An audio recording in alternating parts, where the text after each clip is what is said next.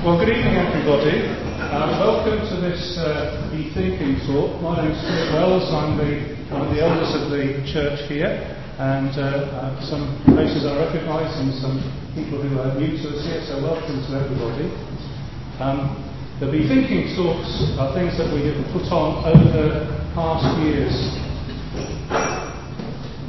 really to uh, help Christian students who are thinking through how their faith relates to their studies. That's where we started. Um, our aim goes a little bit wider than that this evening, um, so I'll explain that in a moment. Can I introduce our speaker? Uh, this is Ellis Potter. Ellis was uh, a Buddhist monk for a number of years and became a Christian, so he's got an interesting take on these things. He uh, worked for a long time with the L'Abri Fellowship, the one at was it? Yes. In Canton Vaud. How many people here are Swiss German? Okay. Anybody from Canton Vaud? I thought Katie was putting up. so, you worked in Canton for how many years? 18. 18 years.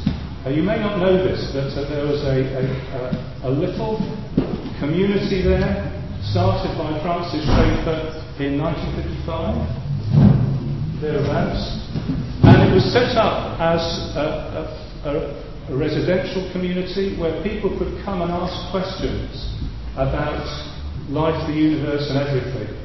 And it had a remarkable impact. Huémoz is a tiny little village, but the impact of that community and of its uh, founders, uh, Dr. and Mrs. Schaeffer, really spread across the uh, English speaking world. So it was a remarkable work which Ellis was involved with. And more lately, he's uh, in a teaching ministry across Europe and is involved with a, a church in Basel. Is anybody here from, from Basel? Lausanne, and also in Lausanne. So, well, you know these places anyway. So, we're very pleased that uh, Ellis is here to talk to us. Uh, I'll leave him to explain his title and where it's going to go this evening.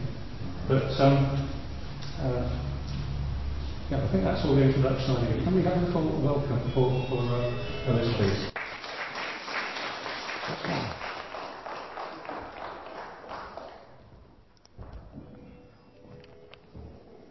Ja. Also, grüezi miteinander, wie geht das alles? Sie kommt von wo in der Schweiz? Appenzell? Thurgau. Ah, also. Willkommen in dieser schönen Alteskirche.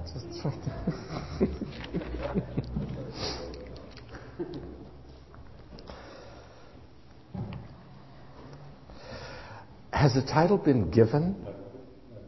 Not yet. Oh, so I am completely free. Um, what shall we talk about?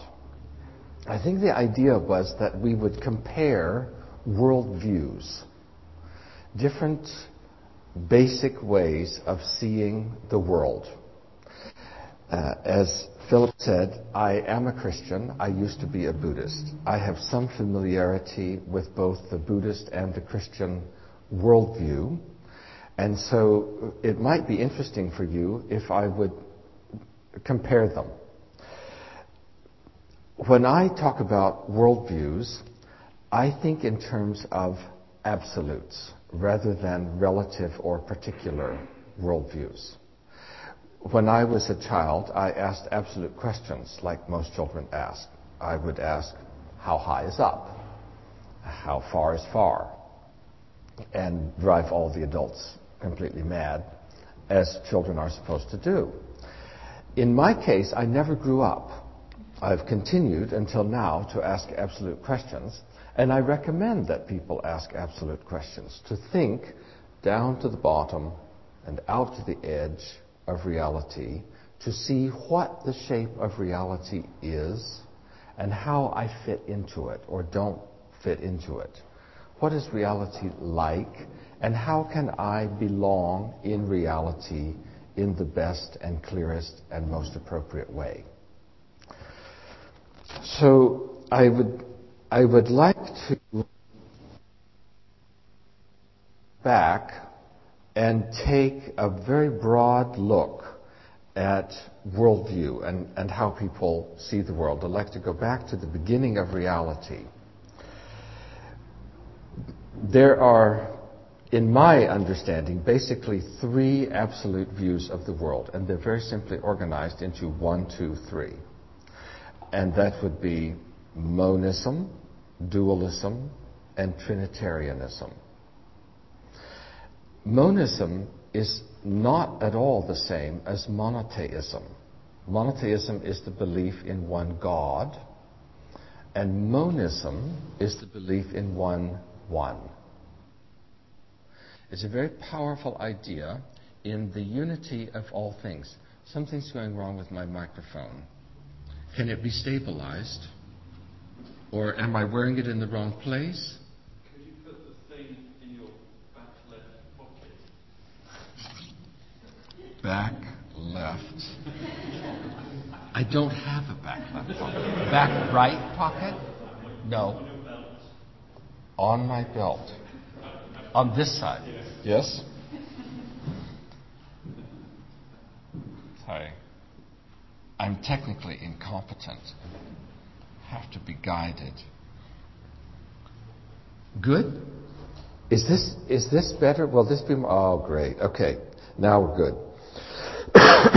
Excuse me. I was recently in Bulgaria and the souvenir I brought back was a bacterial infection. And it's packed up in my sinuses. and you're, you're blurring from time to time three basic worldviews monist, dualist, and Trinitarianist. And they are radically different in some ways, but there are similarities between the three major ways of understanding reality. And one of the main similarities that they have is their understanding of the history of reality. They all understand that reality had a perfect beginning. In the beginning, everything was perfect. Everything was as it should be. And then something went wrong. And now we exist in a situation that is not right. Something is wrong, and we suffer. We have confusion, sickness, alienation, fear, anxiety, and death. So we have all manner of distortion in our present situation where we live. Almost everyone believes that. There are very few people who believe that everything is perfect, who never complain, who never say that is wrong or this should not be. Very, very few people. And um, they tend not to live very long, actually, because it's, it's not possible really to cope with reality with this idea because something is wrong. The situation is just not uh, perfect or, or as it should be. So, a perfect beginning, and then something has gone wrong, and we look for it to be made right again. So we look for some kind of restoration or some kind of salvation. Those of you who are Christians will recognize that that is the Christian understanding of history. In the beginning, a perfect God made a perfect creation with perfect people. And then something went wrong. There was sin, rebellion, alienation, self centeredness, death. And that is the situation in which we live now with all of those things that are wrong. And we look for everything to be made right again through Christ. It's, it's very simple. It's like ABA, which is the basic structure of European music. Um, home, go away, come home again. Inter- I'm a musicologist by training, and it's interesting to me that the basic structure of music echoes and reflects the basic structure of the history of the cosmos. That's why it's such a powerful art form. But I don't want to talk about art and music. Well, I do want to talk about art and music, but I'm committed to talk about philosophy instead. If the three major worldviews have a similar view of history and they all think something is wrong now, it's very important to know what was reality like when it was perfect. Because if we know that, we know what is wrong. If we don't know that, we can just say, ugh, ouch, something is wrong. I wonder what it is. But if we know what right is, if we know what the perfect beginning is, then we can see, oh, this is wrong, and this is wrong, and this is not as it should be, and these things need to be corrected. And most people do this. Most people have an idea in more or less detail of what is wrong and what needs to be made right. So in monism, the perfect beginning is a total unity. And perhaps I can help you understand how people arrived at this view, at this concept. A long time ago, people looked around them and they saw that there is a, a lot of unity in reality. There's one earth, and one sky, and one sun, and one moon, one human race, one cycle of day and night, one cycle of four seasons, one water cycle. There's a very strong unity that is the basic structure of the reality in which we live. There is also diversity, but the unities are stable and faithful, and the diversities are not stable. The diversities change. We can't really depend on the diversities. And so a logical conclusion could be drawn that unity is good and perfect, and diversity is wrong, derivative, alternative, illusion, um, evil, uh, causing suffering. And then the logic extends. What we need to do is to realize somehow again the perfection of the unity. Do you see how that works? We, we see that unity is strong and stable and universal, and that diversity is more particular and relative and unfaithful and undependable. And so we see that unity is a more basic reality and diversity is problematic. So we want to realize the unity again as a way of salvation, as a gospel, the gospel of unity.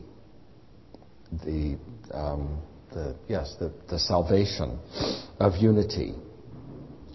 And so there were many major concepts and techniques that were developed to return to the unity. And meditation is one of the, the central ways that were developed. Meditation is very different from thought. Thought is a function of relationships. But relationships are a function of diversity. See? And then you're in diversity. So thinking doesn't help to realize unity. But meditation is a process of being weaned away from thought, of being delivered from thought, of being free from thought, of being free from linear mental activity into a stable, centralized activity that doesn't go someplace or recognize and understand relationships between things, but centralizes and vibrates in a unity. This is meditation. You see the difference between meditation and, and thought. And meditation is, is very powerful. And it is in some ways therapeutic. If you meditate, the alpha waves of your brain will increase. Your blood pressure, your stress levels will drop. It can help with the cholesterol even in your blood. Meditating can help you concentrate. Meditating is therapeutic in many ways. It makes you feel better. If it didn't, there wouldn't be billions of people meditating because they're not all idiots or masochists.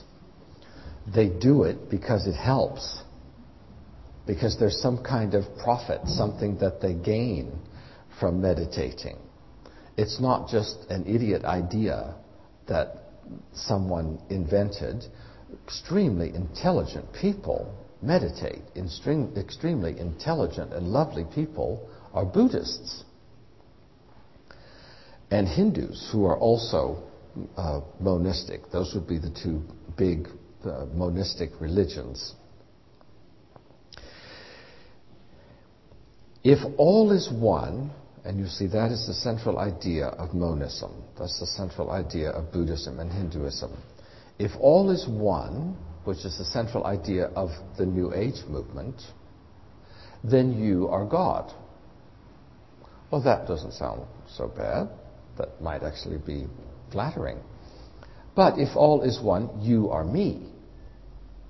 You might not like that so much, but you have to face the facts that we're saying all is one. It's not just a nice, cozy thought. It is a vast, total, absolute, unifying concept. All is one. It is a ground framework concept of what reality is like. It's not a game. It's a very serious thing. It's a very serious hope all is one. There's a, there is salvation in the one. The one is perfect. Two is not perfect. Unity is perfect. Diversity is not perfect. If everything is one, you are the moon. If everything is one, you are the Milky Way and all the stars. Because we're talking about absolutes.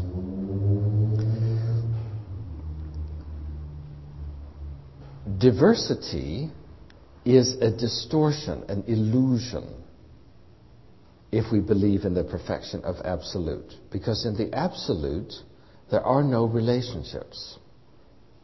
So in monism, hatred is evil because it is a relationship. And love is evil because it is a relationship. So there is a concept of compassion, which is very different from love. Compassion is a unifying energy that supports those who are equally caught in the illusion of diversity into realizing the unity of all things. That is the compassion of the Buddha. It's utterly different from the love of Jesus Christ. Uh, sometimes it's translated as love by Buddhist or Hindu missionaries on the very sound missiological principle of dynamic equivalence, which is what Christian missionaries are taught. You go into another culture, if you begin in Europe, you go into another culture, and you have to translate yourself and the concepts of the Bible into dynamic equivalence. And so you have uh, in Papua New Guinea the concept of the peace child. Because the Lamb of God didn't make any sense. In, there weren't any lambs. It was just, just total uh, nonsense to them. So the missionaries had to see who are they, how do they function, and they realized that sacrifices that they made in order to have uh, resolution and unity and peace among themselves were what they called the peace child. And so they presented Jesus as the cosmic peace child, the divine peace, very clever, very effective, People understood and got saved. But Buddhists and Hindus are not less intelligent than Christians, and Buddhist and Hindu missionaries are not less effective than Christian missionaries. East has met West, and many Buddhist and Hindu missionaries have come to Europe and to North America and have done a lot of very effective work. And many people have been converted. And one of the, one of the things they do, similar to how Christian missionaries work, is to use dynamic equivalence. And so instead of saying compassion, they will say love, because it's a word that we recognize and we have some involvement with. And it is somehow similar to compassion. So we begin with love, which isn't really exactly the concept, and then gradually we are educated to come to an understanding of compassion. So I'm giving you an understanding in two minutes of the difference between love and compassion. So you're having the crash course this evening. And I know it's very compact and there's a lot of major ideas that I'm saying to you and they might not all stick. But I hope that you get some picture of these huge uh, concepts and how they relate and compare and contrast to each other. If all is one, there cannot be any conflict who is going to fight? If all is one, there cannot be any jealousy. There cannot be any fear. There cannot be any misunderstanding. There can only be a perfect peace of unity, a solution of all the problems. An example would be a drop of water. A drop of water has many problems. It worries about evaporation. It's frustrated because its purpose is to have fish swim in it and it's too small. It's lonely. So, what is the solution for the drop of water? To go back into the ocean and to become one with the all. And that it never worries about evaporation. Fish swim in it. It's at one with all its brother and sister and cousin drops of water, and there is perfect peace and unity. That's a very effective illustration. And it's very emotional and it's very attractive. And when we think about it, when we give ourselves to the illustration, we have feelings, we have emotions, we have sensations of peace and the fulfillment of longing. I don't know if any of you experience certain feelings when I describe this to you, but I think probably some of you do because it's very powerful which isn't the same thing as to say that it's true, if you see what I mean. I mean. Hitler was very powerful, and the idea of National Socialism was very powerful, which isn't the same thing as to say that it was true.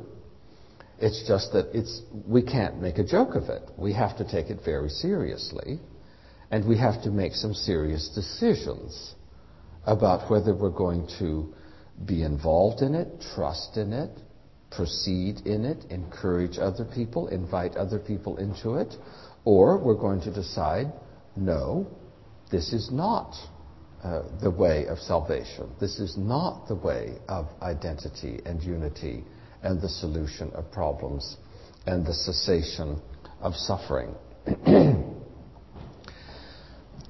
you probably know that Buddhism, as a religion as a movement was started by a man named Siddhartha Gautama in about 500 years before Christ. And he tried one extreme and another extreme, and then he found the middle way. And when he pursued the middle way, then he sat under the bo tree and he meditated for 40 days and 40 nights, and then he was enlightened. And when he was enlightened, he opened his eyes and he saw the planet Venus in the horizon, the morning star. And he knew that he was enlightened because he knew that he was looking at himself. Do you understand? He knew he was enlightened because when he looked at the planet Venus, he knew he was looking at himself. because he had become one. He had realized unity. He had escaped diversity and the cycle of birth and death. That is the curse of reincarnation. He had escaped into pure unification of being.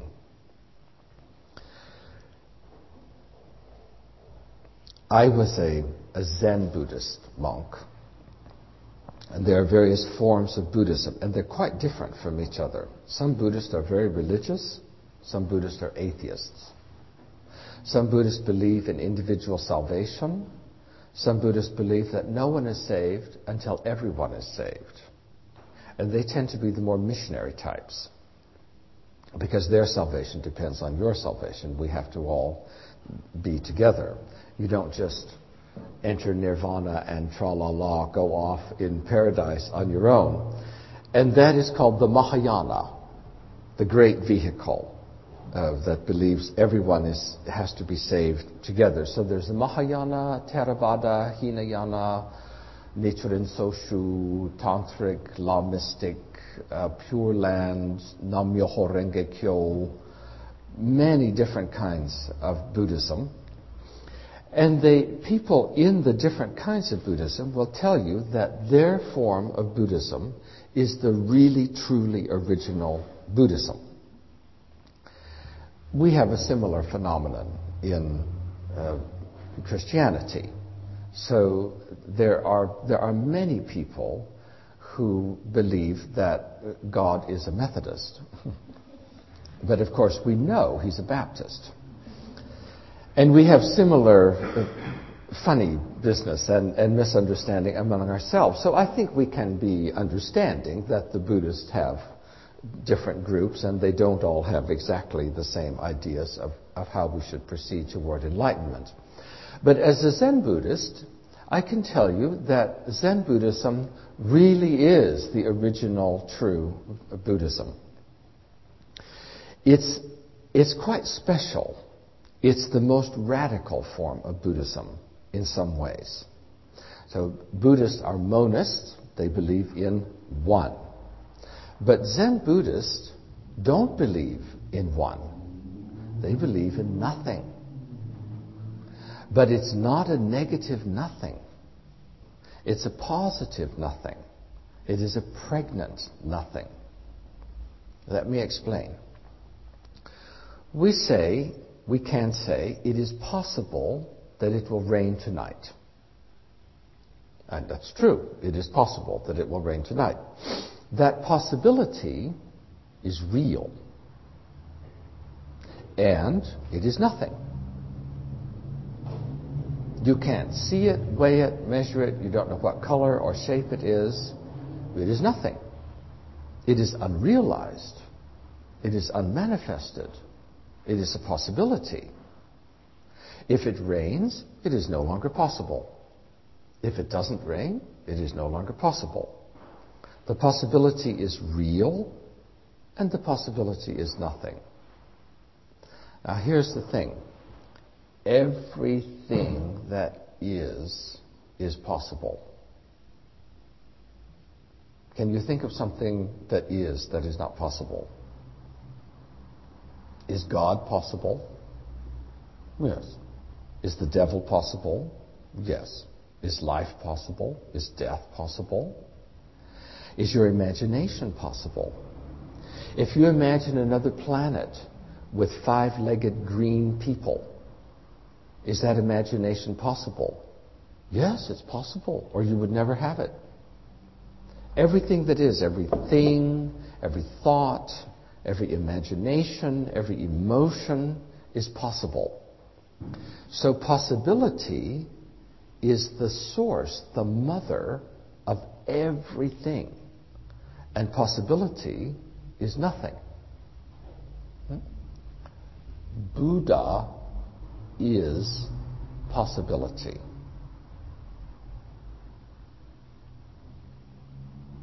Now you know. Buddha is tathata, tathagata.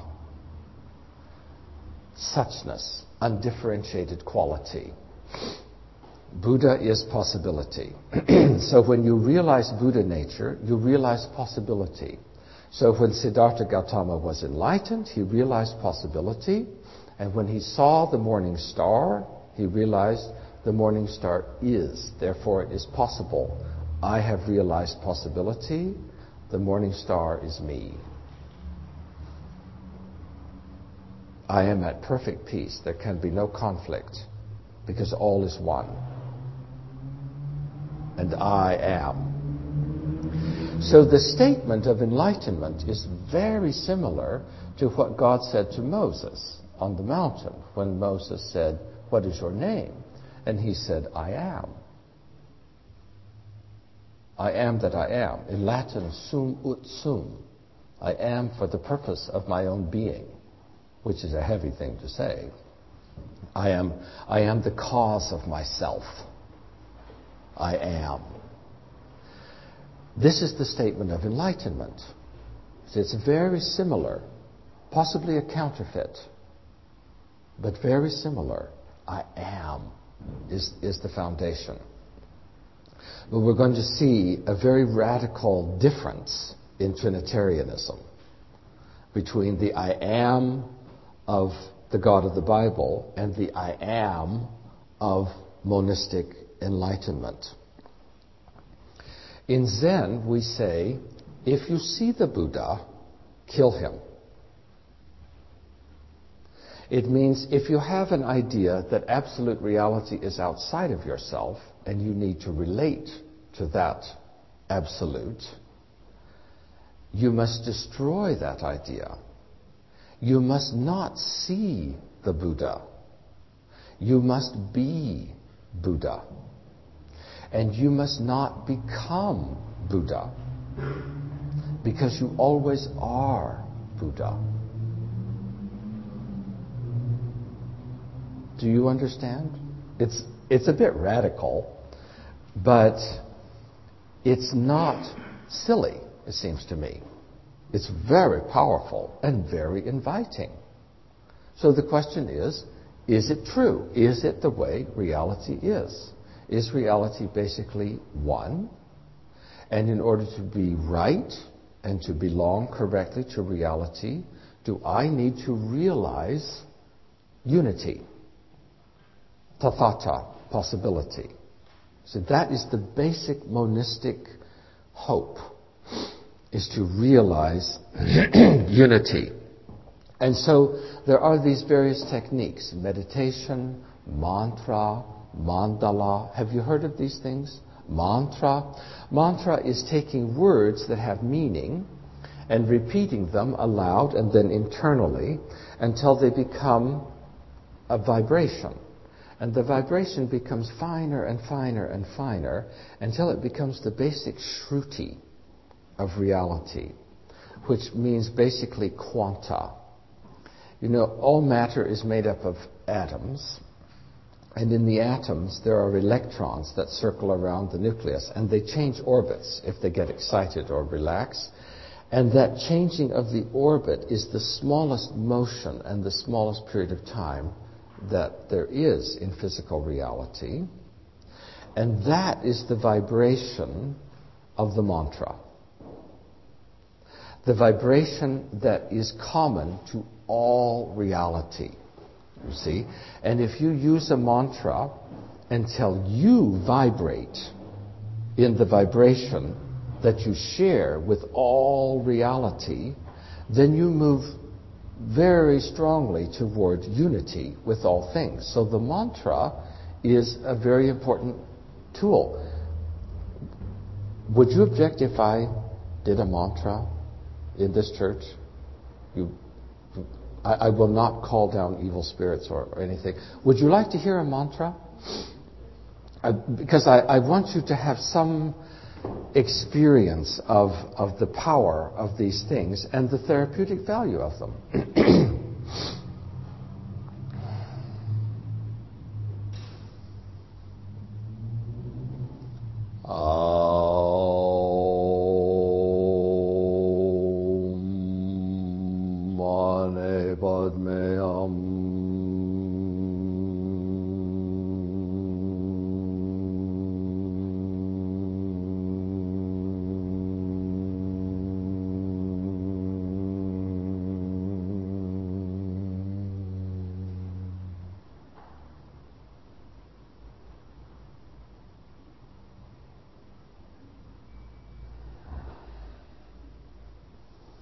If you do that 10 times every morning, your life will change. Perhaps not for the better, but you will notice that it has an effect on you. Could any of you feel it? It, it feels, it's something. It's, um, it's a therapy. It's like doing stretches or something. It has, it has an effect on you. It's not nothing. And, and the effect that it has is centering and universalizing in the vibration. It focuses your consciousness into the vibration of the cosmos, into the song of the planets and the galaxies, and it connects you with all of reality. And it's, and it's very strong. Also, the mandala. Do you know this square or circle that's a geometric design and then it has a center and you use it for meditation? The mandala helps you to focus on the center, and that's a major concept in monism centering. You center. And the reason that's so important for salvation in monism is because life is thought of as a wheel that turns. And this, is, this, this symbol is so important that the wheel is on the flag of India because it's very central. It is the wheel of birth and death, and it turns, and you are born and you die, and you're born and you die. And you are born again into the suffering, and then you die. And you're born again into the suffering because you don't manage to be enlightened in one lifetime, and you have to try again and again and again, thousands of times. So if you are evangelizing Hindus, do not tell them they need to be born again. Because they will say, oh, I know, and again and again and again. You need to think of another image, another illustration from the Bible. So if we are born into suffering and die and born into suffering, what we want to do is to be free from this constant turning of the wheel of birth and death. We want to be liberated. And we don't get liberated by flying off the, the edge of it into outer space. We get liberated by coming into the center of the wheel. If you have any wheel of a car or a bicycle or a wagon, what is in the center of the wheel? Hmm? Axle. And what is in the center of the axle? Depends on the axle. And just for instance, um, if there's a rod, what is in the center of the rod? A molecule, perhaps. And what is at the center of the molecule? A meson or a gluon. Or, and what is in the center of that? And when you come to the center of the center of the center of the wheel, there is, of course, nothing. And the nothing does not turn. The nothing is liberation. It is the pregnant nothing. And so you meditate on the mandala in order to bring your consciousness into the awareness of the nothing, of the pregnant nothing, so that you can be free from suffering, free from this constant cycle of birth and death and samsara and illusion and maya. All these different Sanskrit and Japanese and Chinese terms that, that get applied to it. Excuse me. So, this is in a grossly reduced form monism. But, I, but it's oversimplified and it's really reduced but I really think it's an honest, true presentation of what monism is for you. And I hope you can see by now that it's not a joke, it's not silly, it's very powerful, and it is very logical. The problem of the very different conclusions of monists and Trinitarianists is not a difference in the logic it's a difference in the presuppositions. It's a difference in the, in the starting assumptions. So logic begins with unity in monism. And logic begins differently in Christianity. And, it, and it's, it's not that one has good logic and the other has bad logic. is that the, the functioning of logic has different starting points. And so the conclusions of non Christian uh, religions are not necessarily irrational at all. They might be wrong, but they're not irrational or stupid. They begin at a different starting point. And so the question is what is the true starting point of reality and why? Maybe a word about dualism. A long time ago, people also looked around and they saw that reality involves opposites everywhere. There is hot and cold, light and dark, sweet and bitter, up and down, soft and hard, male and female. You see, everywhere there are opposites, wet and dry. And when the opposites are in balance or harmony with each other, life is better. And when the opposites are disharmonious with each other, there is suffering. So if the weather is too wet, we suffer. If it is too dry, we suffer. If there is harmony, we don't suffer. If our diet is too fat, we suffer. If it's too lean, we suffer. If there is a harmony and a balance, we suffer less. Now, this is the yin and yang concept of reality being in opposites and suffering coming because of disharmony or imbalance with the opposites. So the way to salvation is to restore the opposites. That's logical. And so there are many techniques, macrobiotic diets and feng shui and um, putting multiples of opposites, earth, air, fire, water, into harmony with each other in our life and environment. There are all these very complex practices and techniques that are used in uh, China and are taught within Taoism and Confucianism to bring salvation through harmony into human life. And this is basically a, a dualism. I have difficulty uh, with the dualism intellectually and philosophically for a couple of reasons. One is that not everything seems to fit a dualism. For instance, what is the opposite of a river? This is difficult. What is the opposite of time? This is very difficult. So some things don't really seem to be covered by, by this concept. And another thing is that if a dualism is absolute and perfect, it is necessarily static. Because if anything changes, the balance is destroyed. So when the dualism is static, it's basically monism. So the dualism becomes monism when everything is, is still. In, in Christian terms, when we consider the dualism, we realize that the one thing you cannot have is victory. If you have victory, it's totally unbalanced.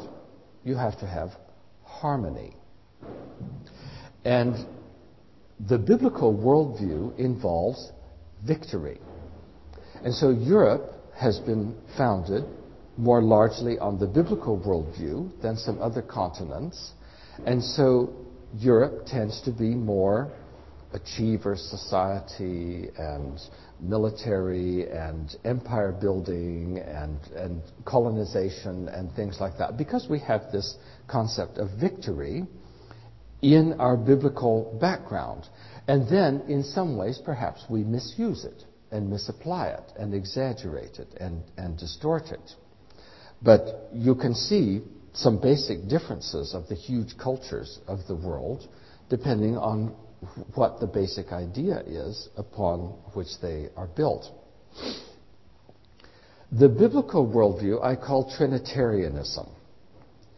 And the Bible describes reality as being unified in the absolute. Now we speak about the absolute, the absolute beginning, the absolute perfection. So in the absolute perfection of the God of the Bible, there is unity, a perfect unity. And there is diversity, a perfect diversity. And one of them doesn't come first. God is not one God who manifests himself in three ways, and he is not three gods who form a committee and cooperate with each other. He is originally both unified and diversified. I'll give you a proverb. You don't find it in the Bible, I made it up. God alone is God, and God is not alone. Now, that may seem very simple, but it only applies to the God of the Bible. God alone is God, and God is not alone. And this is a description of God before the creation, when there is only God, when there is no space and time, there is only God. God alone is God, and God is not alone. If you say Buddha alone is Buddha, silence. Brahman alone is Brahman, silence. Allah alone is Allah, silence. There is no other. He has no son. See, the Bible is quite unique in this. God alone is God, and God is not alone. So we have in the biblical worldview unity and diversity in the perfection of the beginning. We also have form and freedom. We experience forms in our reality the form of gravity and the form of the laws of thermodynamics and the various basic structures uh, in the reality in which we live. And we experience freedom. So the law of gravity gives me freedom to walk across this stage. If there were no gravity, this motion would continue and I would just float and spin, and soon I would die. I'll give you an equation. Total freedom equals death. Now, that's very politically incorrect these days because what we look for in our postmodern times is total freedom. But freedom without form is death. If I were free from the form of gravity, I would have total freedom, and I would be dead very soon. The only reason freedom is lively is because of the form with which it has a complementary relationship to produce a living situation. If the freedom were isolated and total, there would be almost instant death. Total freedom equals death. So we experience both form and freedom. How does the Bible describe the absolute? God is described as having the form of three persons. And the three persons are not identical to each other. So, for instance, this God the Son has the form of going and obeying. God the Father has the form of sending and commanding. That's quite different. That's not identical at all. They are equally God. The Father has authority, and He gives it to the Son. And the Son, in His obedience and in His going, is not a junior or apprentice God waiting to get his license to practice godness. He is fully God. He is God who obeys which is also politically incorrect. That doesn't make any sense in an achiever society. The boss, the wealthy, the powerful are more human. But if you consider parents and children, the parents have authority to describe reality to the children. and the children need it. The parents describe play in the garden, not in the street. They, they describe the form of reality to the children. The children could not describe reality for themselves. They would die. Which are more human, parents or children?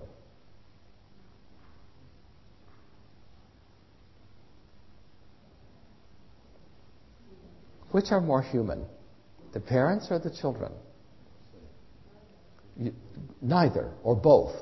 They're both more human. So the children are not apprentice people waiting to graduate and to join the human guild and to be full members. They are human. They're fully human. And they're under authority. Why is that? The Bible tells us that the reason that is, is because people are made in the image of a God who functions in the same way. It's not something wrong that we have this structure in our life. It is a reflection, an expression of the perfection of God who has form and freedom and a uniqueness of identity in three persons we experience objectivity and subjectivity. This desk is objectively here. This table is objectively here. And we all see it from a subjective point of view. When I look at the table, I see that it has two legs. How many legs do you see? Hmm? Four. Well, you're obviously wrong because um, I'm the speaker, and I mean, I have to have some rights. The thing has two legs. Say, how many do you see? oh, it's a conspiracy, you see. I could get paranoid here. How many of you see four legs? How many of you see three? Yes, so you see, we've got a compromise here. This is great. So, what we want to do in a democratic society is vote to find out how many legs the table has. Well, it doesn't really work like that. There are other ways of, of discovering. It objectively has four legs. But I truly see two. When I see the table, I see the table of my chemistry professor in high school, and I see Mr. Corbett. You do not. You cannot. But I really do. The subjectivity is real. It's not just fantasy, it is a necessary part of reality.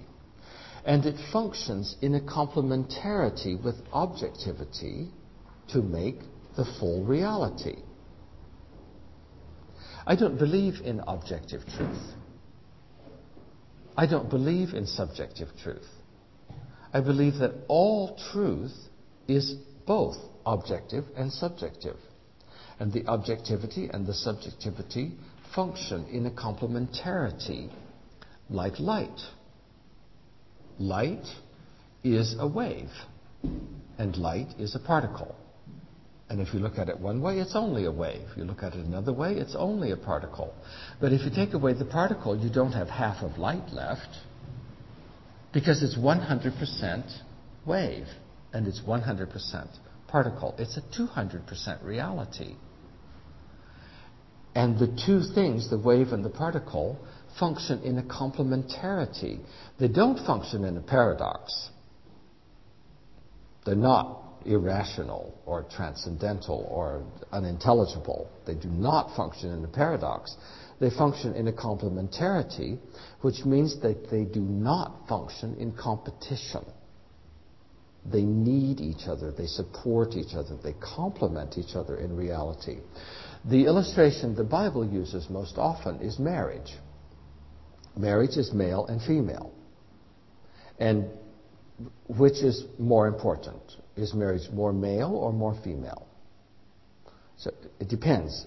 Those of you who are male chauvinist pigs will say it's more male, and those of you who are liberated women will say it's, it's more female. But most of us will probably say it's equal. But it isn't 50 50. Because if you take away the woman, you don't have half of a marriage left. You have nothing. You see, it's 100% the woman and it's 100% the man. And then in a complementary relationship is the reality of marriage. Well, this is the way the reality works in which we live, and the Bible describes an absolute that also functions in that way. So that the reality we experience is not radically different from the original perfection. The original perfection has objectivity and subjectivity. You have the Father, the Son, and the Holy Spirit. The Father does not change, He is perfect. The Son views the Father perfectly from a different point of view than the Holy Spirit views the Father perfectly. What they see when they see the Father perfectly from different points of view is slightly different. The differences are perfect. The differences are holy. Perhaps that's a new concept to you. That the subjectivity is holy and necessary and right and appropriate and basic and original. So, when the Bible describes God as having unity, diversity, form and freedom, objectivity and subjectivity, then we see that those things are not the cause of suffering. They're right, they're the way things should be. Now, somehow we do suffer in connection with all of those things, but the things in themselves are not the cause of suffering. They reflect the perfection of God. We also find in God hierarchy. The Father gives authority to the Son. The Father commands the Son.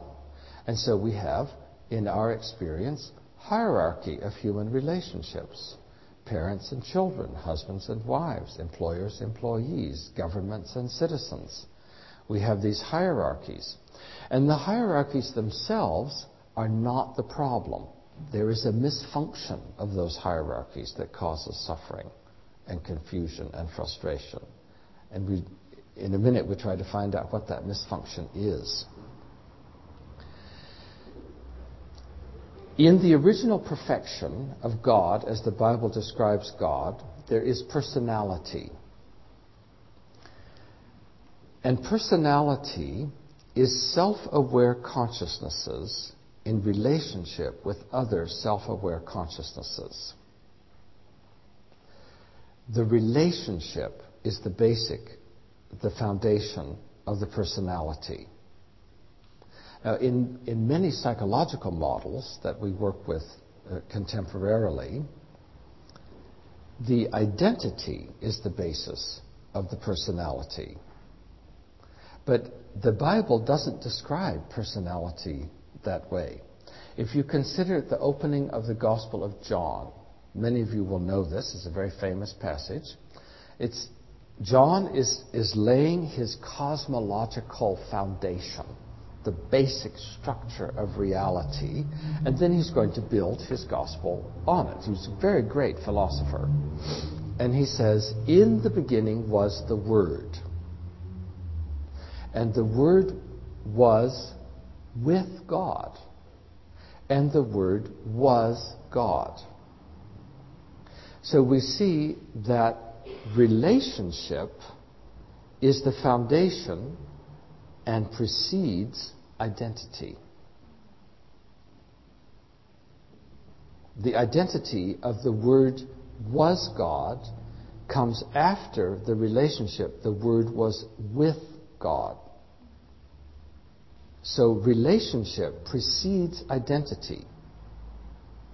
Identity does not precede relationship in the biblical worldview. Now, in the worldview of our European Western industrial society and psychological man, Homo psychologicus, or whoever it, whoever it is, identity precedes relationship. First, you identify yourself, you satisfy yourself, you fulfill yourself.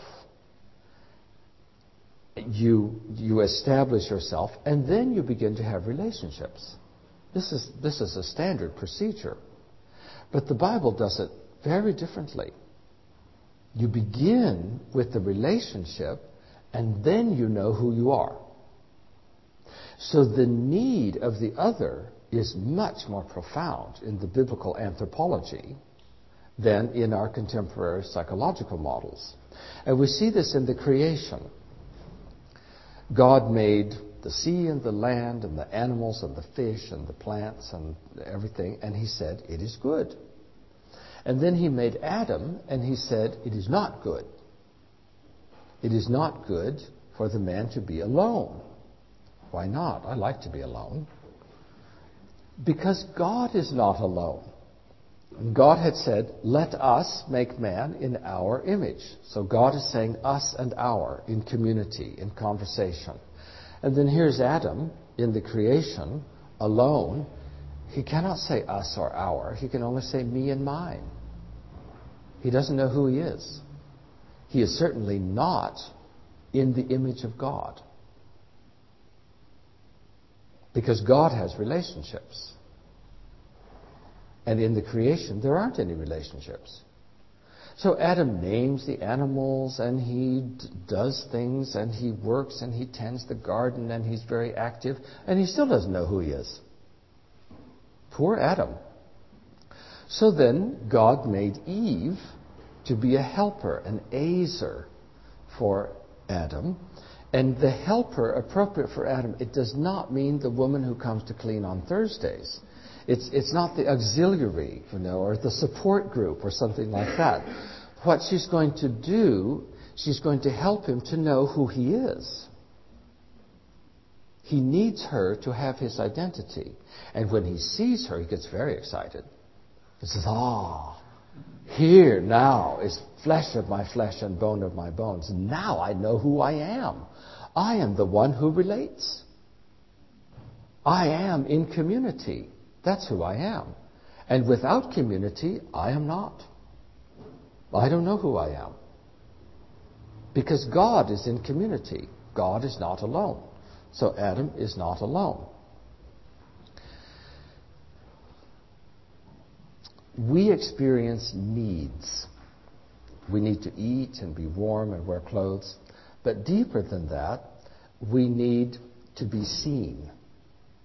And you see this with little children. All day they cry, Daddy, look.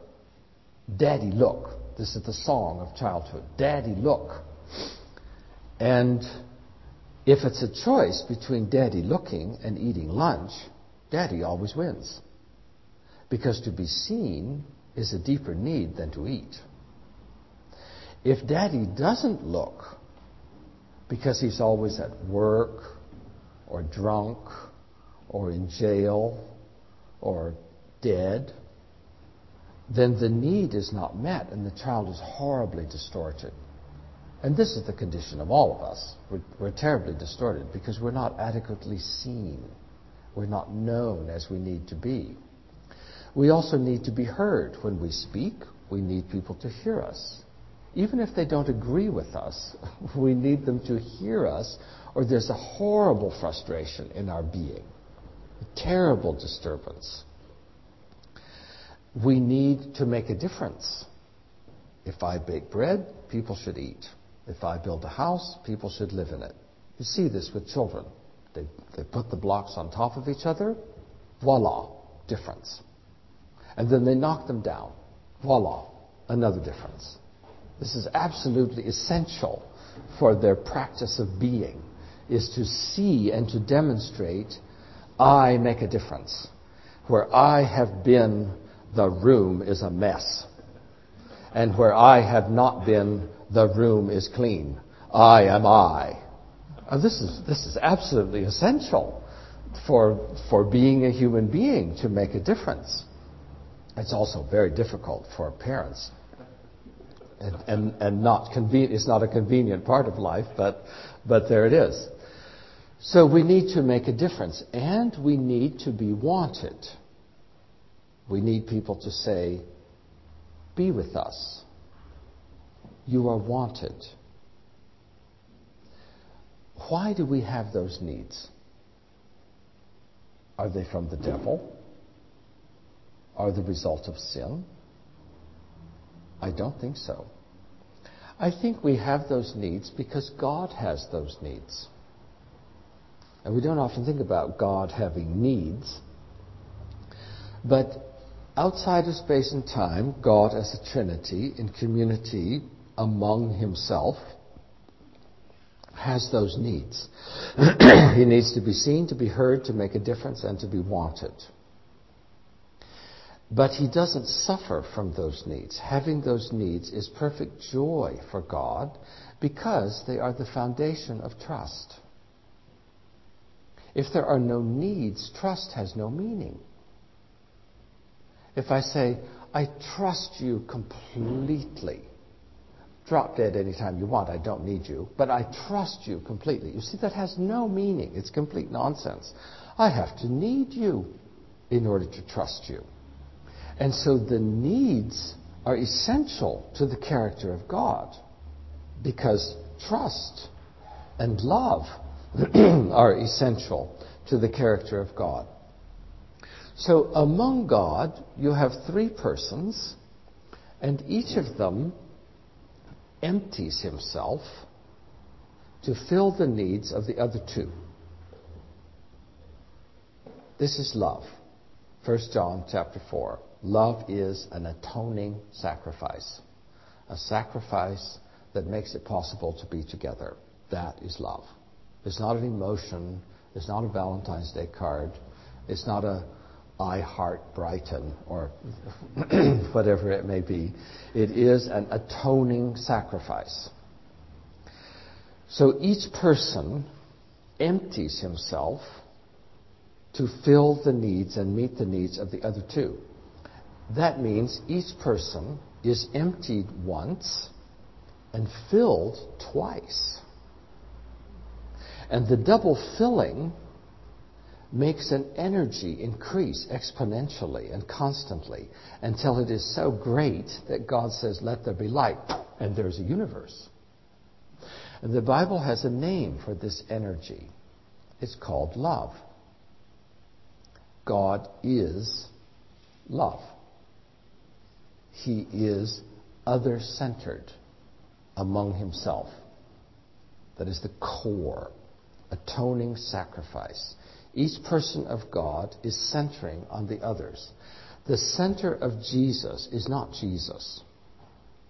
The center of Jesus is the Father and the Holy Spirit. The center of the Father is Jesus and the Holy Spirit. And there's this constant sacrifice, this constant emptying, and this constant trust of being filled twice.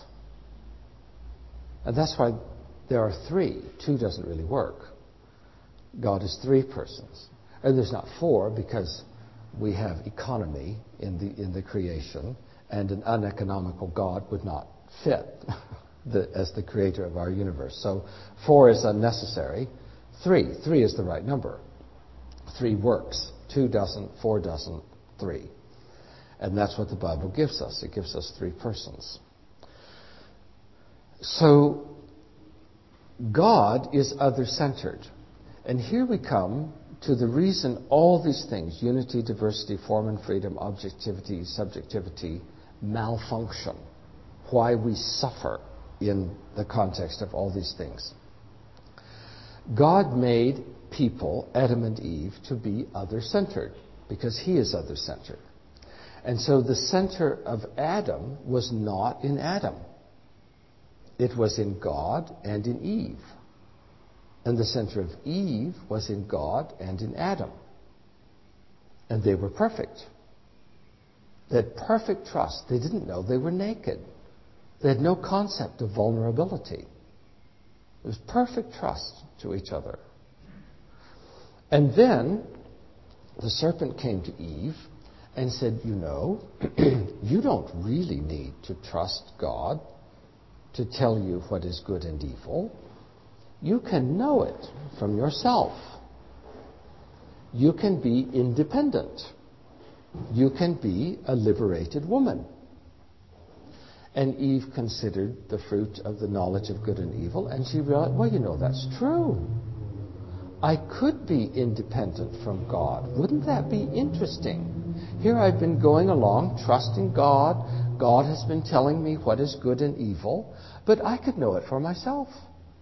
I don't need to trust God. I can be independent. I'm going to do that. So she did.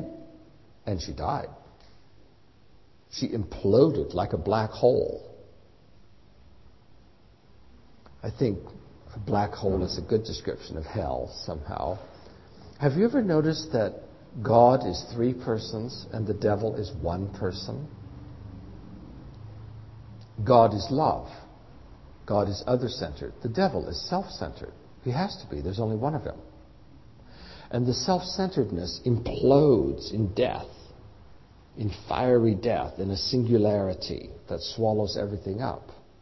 And so he's sucking in us, drawing us to himself to get sucked into his singularity. This is temptation. This is being consumed. This is a roaring lion devouring whom he may find. All the biblical pictures begin to come into focus when, when we see it like this. So Adam and Eve, when they became self dependent, self centered, became dead. They imploded on themselves. And then all of their children were born into the same condition of a self centered implosion, which is kind of an explanation of original sin. I'm not sure how satisfactory it is, but it, maybe it does a little bit. And then we add to the implosion by our own sins, our own self centeredness. And then everything is covered with the dust of death suffering, death, fear, alienation, anxiety. Terrible situation. What is the solution in the biblical worldview? The solution is that God Himself will enter into the creation and become part of it. Merry Christmas and then being the creator and the creation, functioning in eternity and in time, in the supernatural and the natural, he did one thing. He emptied himself. Just like God does in eternity, he emptied himself, literally drained of blood on the cross. He emptied himself to meet the needs of the others, us. And it's interesting that he didn't do this in heaven, and he didn't do it on the earth. He did it suspended between. He did it as the Pontifex Maximus, the great bridge builder. He built a bridge with his own body between heaven and earth, the supernatural and the natural, the uncreated and the created, eternity and time. He bound all of reality together by his own person and his own sacrifice. It is as if reality had been split in some kind of a platonic divorce. And Jesus used his own body as a great staple to hold it together.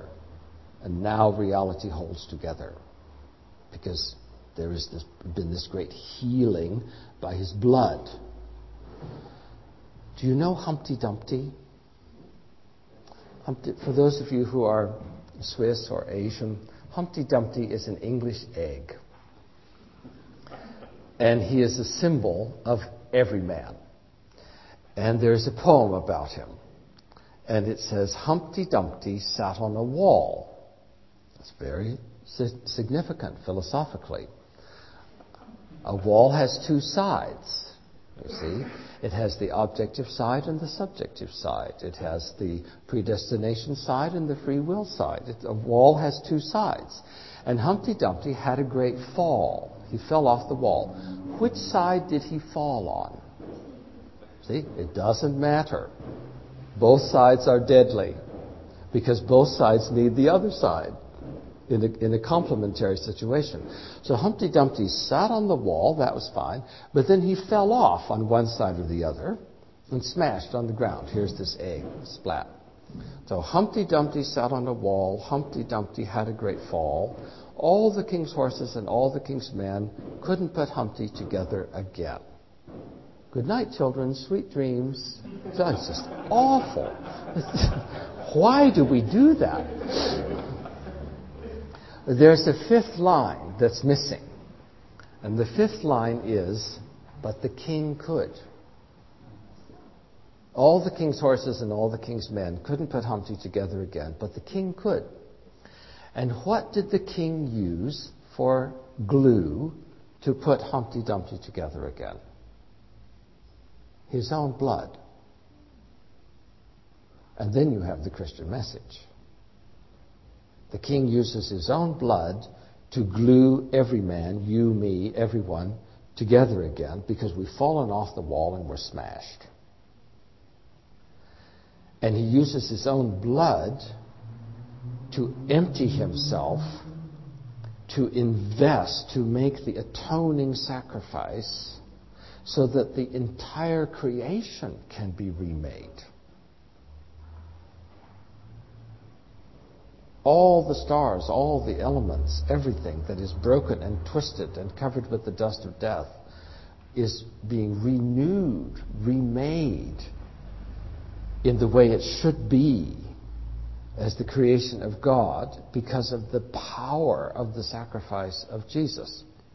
So, this power that comes from the crucifixion, from the emptying, the other centeredness of Jesus, the power is so great that the whole universe is recreated and people made in the image of God, significant and responsible and choice making, have the possibility to receive this power into themselves and to become new persons, to become new creatures, to be remade in the likeness of Christ. So we have been dead in self centeredness, imploding on ourselves. And the blood of Jesus gives the possibility that we will be remade as other centered creatures in the likeness of Jesus. And then we make a beginning and we learn and grow and increase in other centeredness. We grow in love. So that would be the Trinitarian worldview. Now, just a, a quick review. Monism, which is basically Hinduism and Buddhism, the perfect beginning is unity. There's one. And we suffer because there is an illusion of diversity in our consciousness. And then we suffer all kinds of things. Salvation is in realizing the unity again. And then we are saved. In, this, in dualism, the original perfection is equal opposites in perfect harmony and balance with each other. We suffer because imbalance, disharmony, somehow has come into reality. Salvation is restore the balance, restore the harmony. In the biblical worldview, the original perfection is other centered in community. We suffer because we have become self centered. And salvation is in taking the power of the Creator who invests himself fully again in the creation by emptying himself to recreate it, by receiving that power and becoming new creatures, new other centered creatures in the image of the original perfection and growing eternally in love in that reality. So I have preached three gospels to you this evening. I've preached the gospel of unity, and the gospel of dualism, and the gospel of Jesus Christ.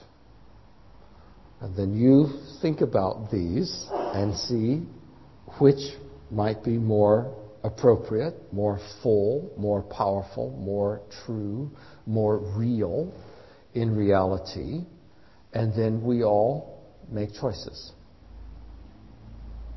So that's basically my little lecture, but we could have a time of questions. Let's see, it's a quarter of nine. We could have 15 minutes if you want to ask some questions.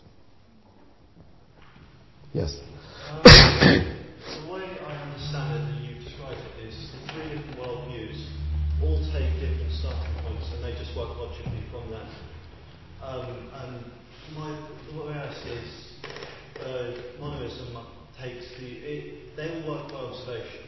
So monoism sees that when things are one, they're together, they're good. When they're not separated, when there's, have, there's happiness and togetherness. Dualism sees um, conflict and opposition, harmony and opposition, stuff like that. But I don't see how you can, kind of by observation, how you can arrive at the Trinitarian view, because you're saying it's about not being self-centered, about being other-centered. But surely that, well, why can that logically not just be two? Why can't it just be me putting my entire self into someone else? That's pure trust. Why that's just as trustworthy uh-huh. as by myself. Because the reality in which we live involves more than two people. It, it, in, it involves community. And, and basically, people come in sets of three in the image of a Trinitarian God. There is mother, father, child.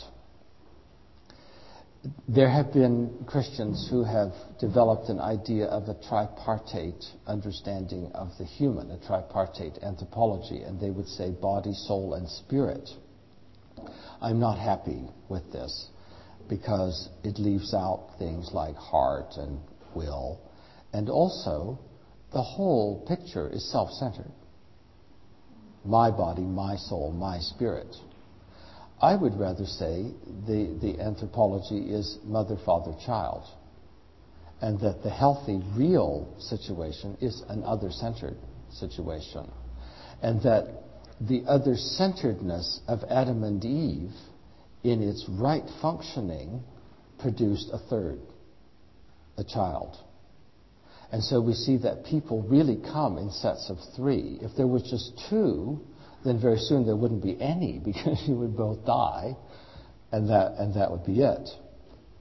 There needs to be a third, and in the right relationship, of two that are different not the same. We see that, oh, there's this terrible American saying that says God made Adam and Eve, not Adam and Steve. But there's a truth to it. the, the two have to be different. And then in the complementarity of, of the different two, there's a third. So we see God as three persons, and people come in sets of three. Uh, as a little extension, you said at the very beginning that you deal in absolutes and absolute questions, but that's not absolute, that's just dealing with people. Of course, your problem with uh, dualism is that it doesn't address the river. Surely that doesn't address the river in any more detail. Well, see, you're dealing with absolutes and particulars, not only absolutes. So you have the biblical absolute of God, and then you have the particulars of our experience of life. And the question is, do they fit together? Do they correspond? Do they belong together in reality? So you're not only working with absolutes, you're working with particulars. And I'm not expecting the particulars to be absolute. I'm expecting them to fit together in the same reality with the absolutes. Yes? Um, I'm a Buddhist, so it's been really, really interesting listening to your um, characterization of, of um, Buddhism and the idea of uh, monism. One of the couple, I suppose, uh, problems that I had with it immediately spring to mind was the, the, sort of conflation with Buddhism and Hinduism. Yes. I, I, you know, I'm not sure that really works on, on so many kind of, let's say, doctrinal points. No, it doesn't. It doesn't. Sure. In details, not at all. Right. Um, and I suppose the other one was that, funny enough, um, one of the things which um, my Buddhist teachers drum into me and, and the rest of the people who work with them, is that Buddhism isn't monist. And it's, it's one of the things which they, that that's really sort of drum into it. Um, so I think you probably address that in a sort of, um, in some extent when you talk about different types of, of Buddhism. Um, but one of the, as an example of why they say Buddhism isn't modern, uh, one of the, I suppose, most famous, if you can say that, of the sayings of Buddha from the sutras. I don't know if it, the, the um, Prajnaparamita Sutras, do they call it Buddhism? The Mahaprajna Prajnaparamita Sutra. Are they part of uh, yes, are. Okay.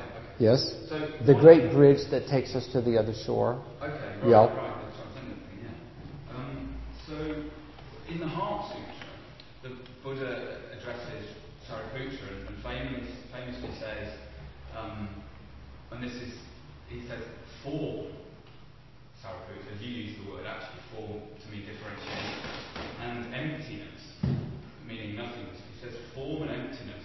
Form is emptiness. Exactly. Emptiness is form. Exactly. There is no distinction. Exactly. But the point about this in terms of the definition of monism is that what is playing out here is on the one side you have emptiness, which is non-differentiation, as you said, and then on the other hand you have differentiation, which is form.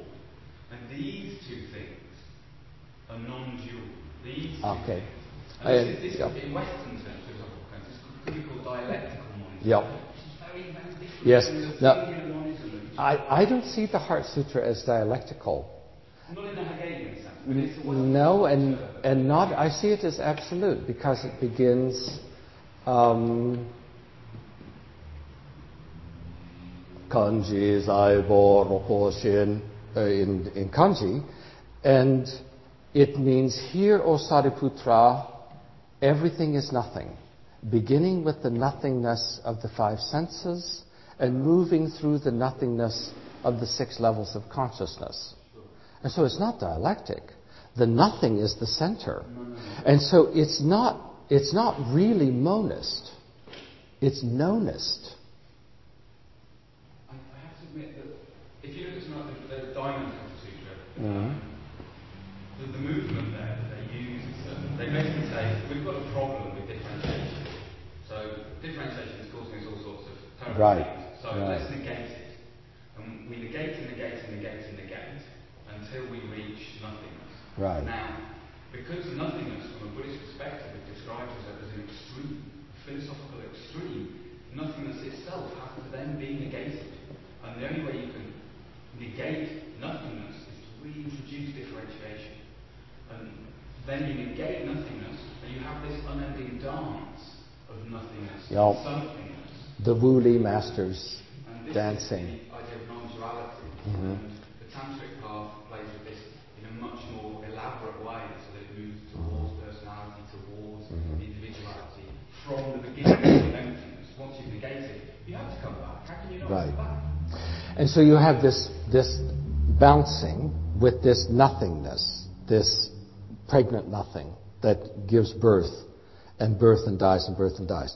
So you have this, you have this, and what I'm inviting people to do is to compare it with the biblical worldview in which you have relationship and other centeredness.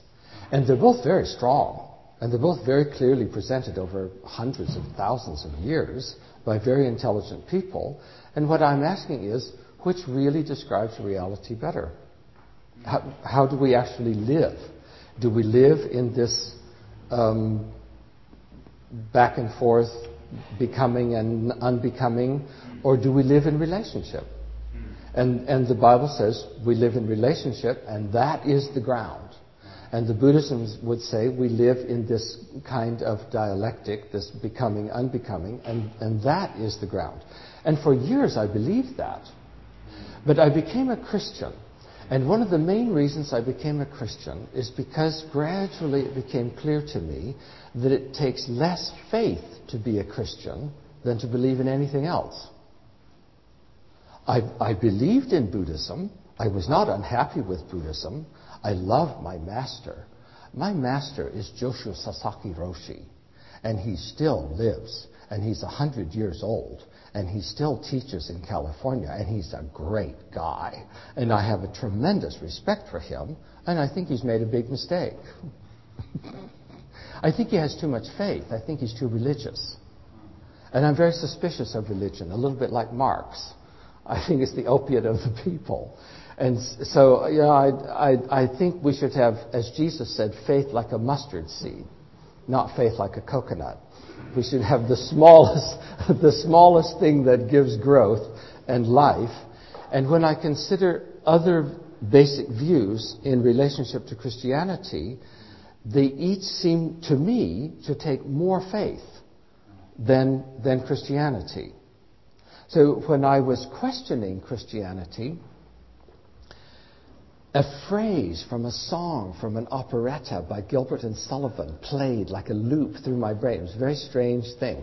And it was the opening aria of Pooh Bah in The Mikado, who, Nanki Poo comes to um, the town and he wants to ask about Yum Yum because he's fallen in love with her. And he said, Do you know where Yum Yum lives? And Pooh Bah steps out and says, why, who are you who asked this question? And that played.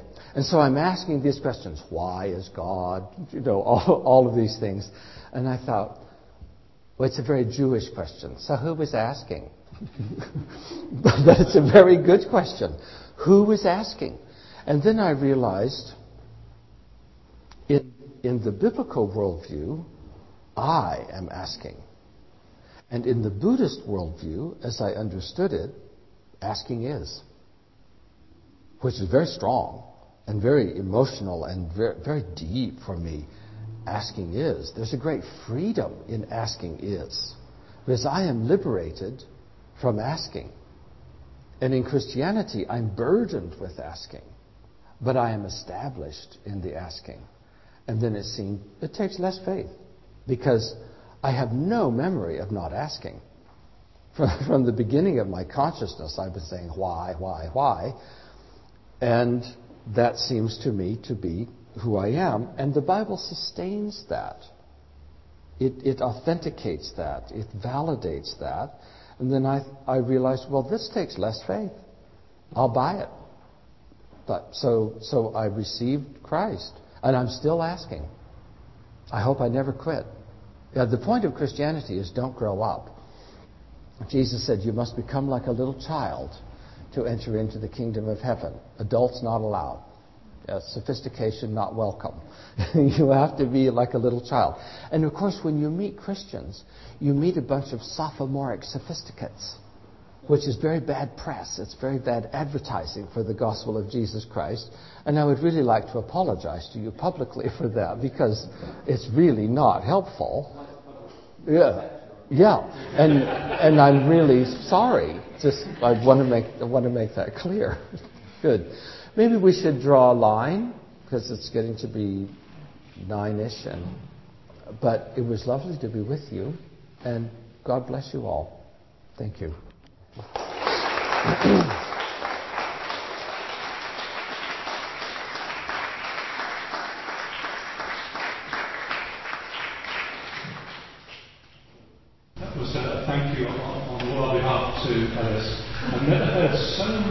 new ideas presented in such a short space so clearly. So I'm really grateful. Um, so do, do hang around. I'm sure Alice wouldn't mind answering a few more questions uh, if you can uh, hold of them. I guess there might be some more refreshments. If you're free tomorrow, Alice is preaching here in the morning, all being well. Uh, but uh, otherwise, thank you very much for coming, and thanks to